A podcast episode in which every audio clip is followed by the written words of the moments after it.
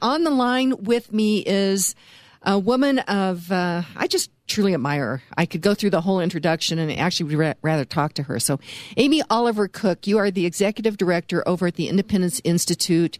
Uh, you keep an eye on energy. You realize that reliable, affordable, efficient energy helps everyday people thrive and prosper. But you also realize that if people have more money in their pocket, that's a good thing too, right, Amy? Uh, you bet. And Kim, um, thank you so much for having me on. Yeah, uh, we're talking about the Taxpayers' Bill of Rights, our taxpayers' Bill of Rights. And it essentially, in you know, passed in Colorado in 1992.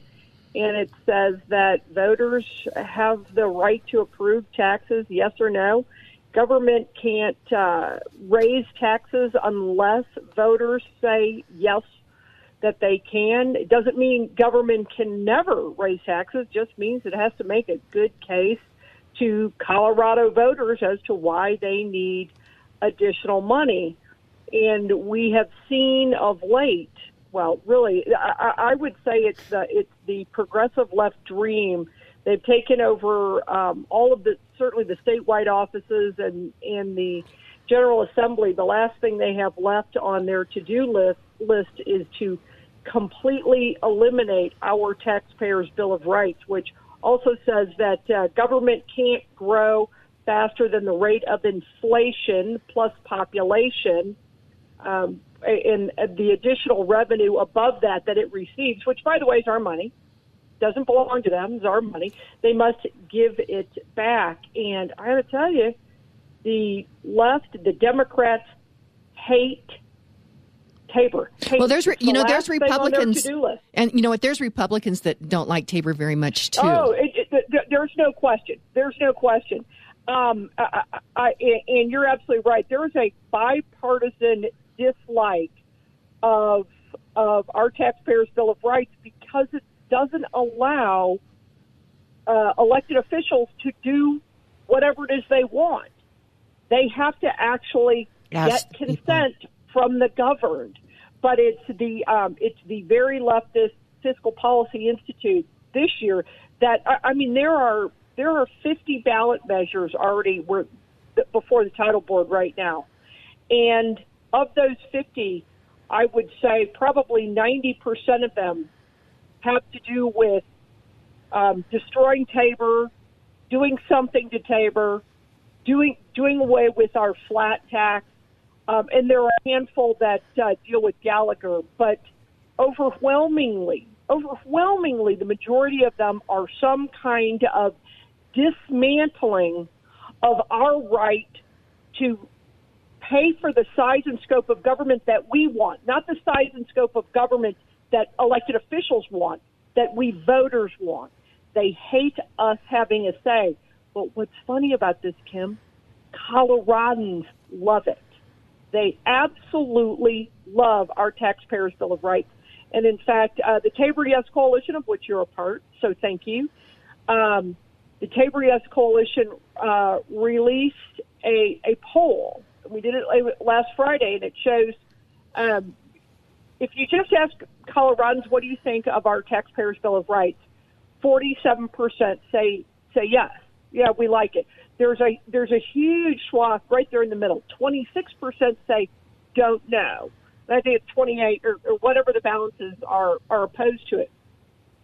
When you just read them the definition of it, just the definition, you don't get into anything else. You say you say uh, Tabor passed in 1992. Um, allows voters to to vote on any tax increase, and it limits the growth of government to inflation plus population. You just read them that. And and people go, well, 70, that makes sense. That just makes yeah, sense. right? they, in color across all SWAT, seventy one percent, seventy one percent. Wow. Said yes, we like Tabor.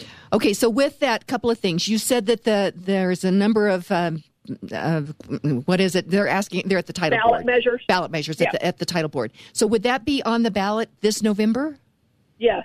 Okay, that was the first question.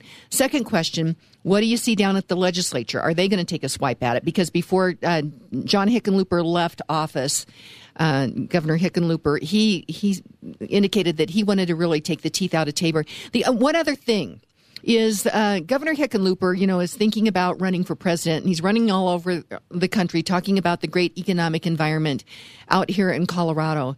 And I would submit to you that one of the reasons that we have had uh, some some you know really great economic numbers over the past is because of Tabor. And There's I no. I would also submit to you that if in fact you know it's it's no longer the Democrat Party of JFK. It has now been taken over by those by radical progressive activists socialist, really. I mean, with socialist policies. And if those are instituted in Colorado, I think we'll start to see what is going on in New York. A- Andrew Cuomo, you know, had, had thought it would be a great idea to tax the rich, and they said, well, we're leaving. And uh, I, I think the same thing can happen here in Colorado. So the fact that Hickenlooper is taking credit for what I think Tabor really has done for the economy is disingenuous on his part. No question, because what happens under if you look at if you look at what what the state was doing just before Tabor, so prior to 1992, and you look at afterward, um, the private sector has grown much faster than government. Yay! Now, and except in the last 10 years, because remember what we've done in the last 10 years there was the massive Tabor timeout. Now, government is still is is still growing. I mean, the the the private sector is still growing um, and is still he- healthy in Colorado. It just let me the best way to put it is even a weakened Tabor after the ref C referendum C Tabor timeout, whatever they called it back in two you know 2005. Mm-hmm. I don't know, but um, it, it, a weakened Tabor, even a weakened Tabor, is so much better than no Tabor. The left knows that, and they want to get rid of it. But yes, you are absolutely right. Tabor is responsible for a healthy, thriving private sector in Colorado because it allows Coloradans to one decide how much government they want, and two um, and you couple that with our our flat income tax, it's like rocket fuel. Mm-hmm. You get to keep more of the money you earn, and you in turn invest it in our state. I mean, this it's rocket fuel, but it isn't rocket science. It, it is that easy. Just look at what's happening to New York.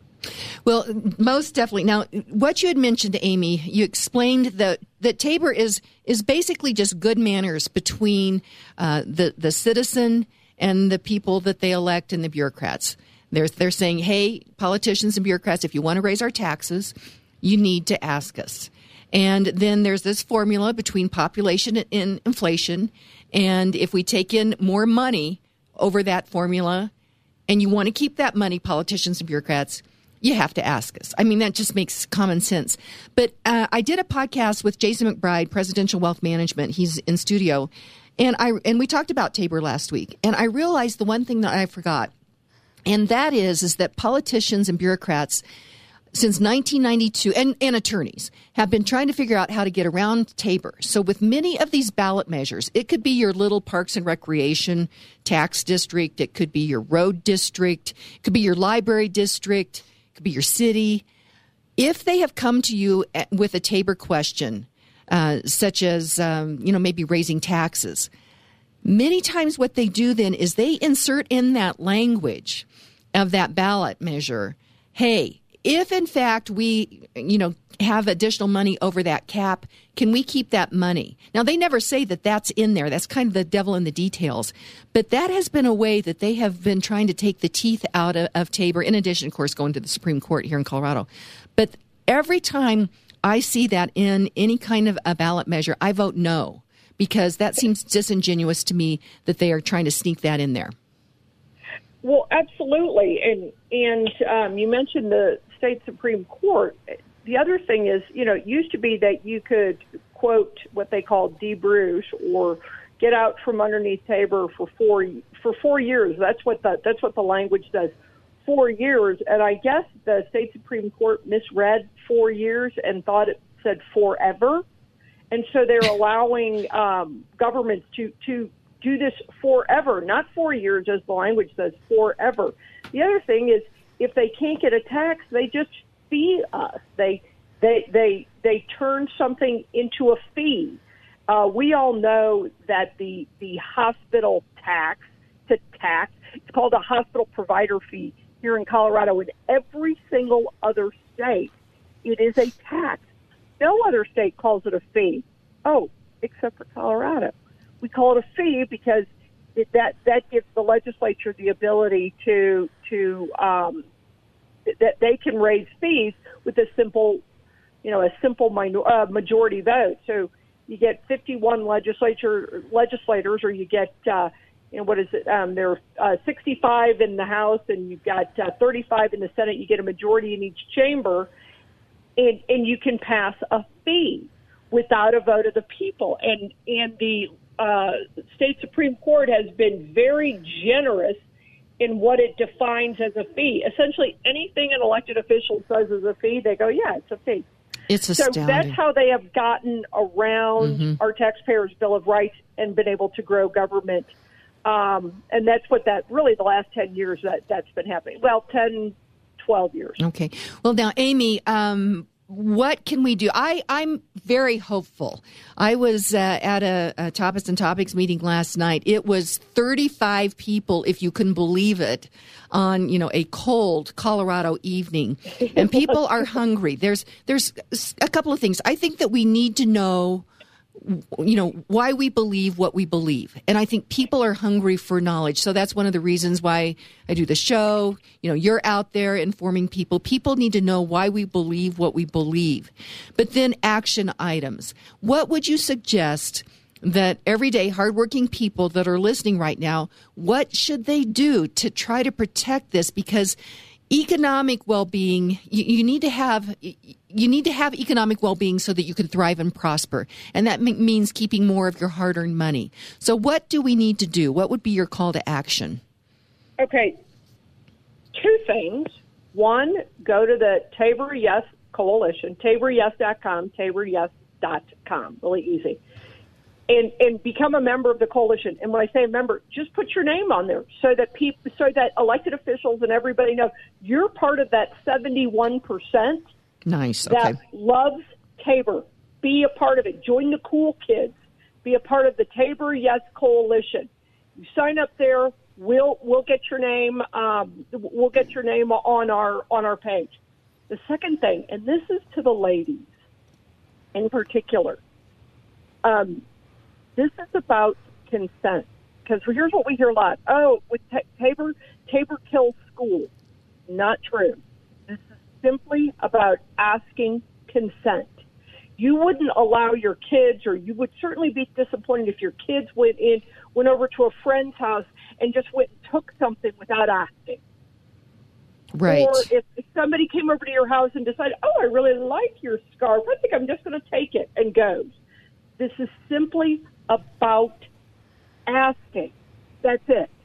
it, it and ladies, um, the some the softest support or uh, opposite, or the softest support for Tabor, if there is such a thing, because there is, is among um, suburban women. And once you tell them the consent issue, then they go, "Oh yeah, consent, right? Now I get it." Okay. This is simply about, like you said, good manners. Oh, well, that's for sure. Well, Amy Oliver Cooke. So the place to go is taboryes.com. And also, there's all kinds of great stuff at uh, the Independence Institute. That is what, i2i.org. There's great information there as well, Amy. So thank you so much. Keep us in the loop. And uh, I just, uh, I so appreciate all the work that you do. So, Amy, have a great day.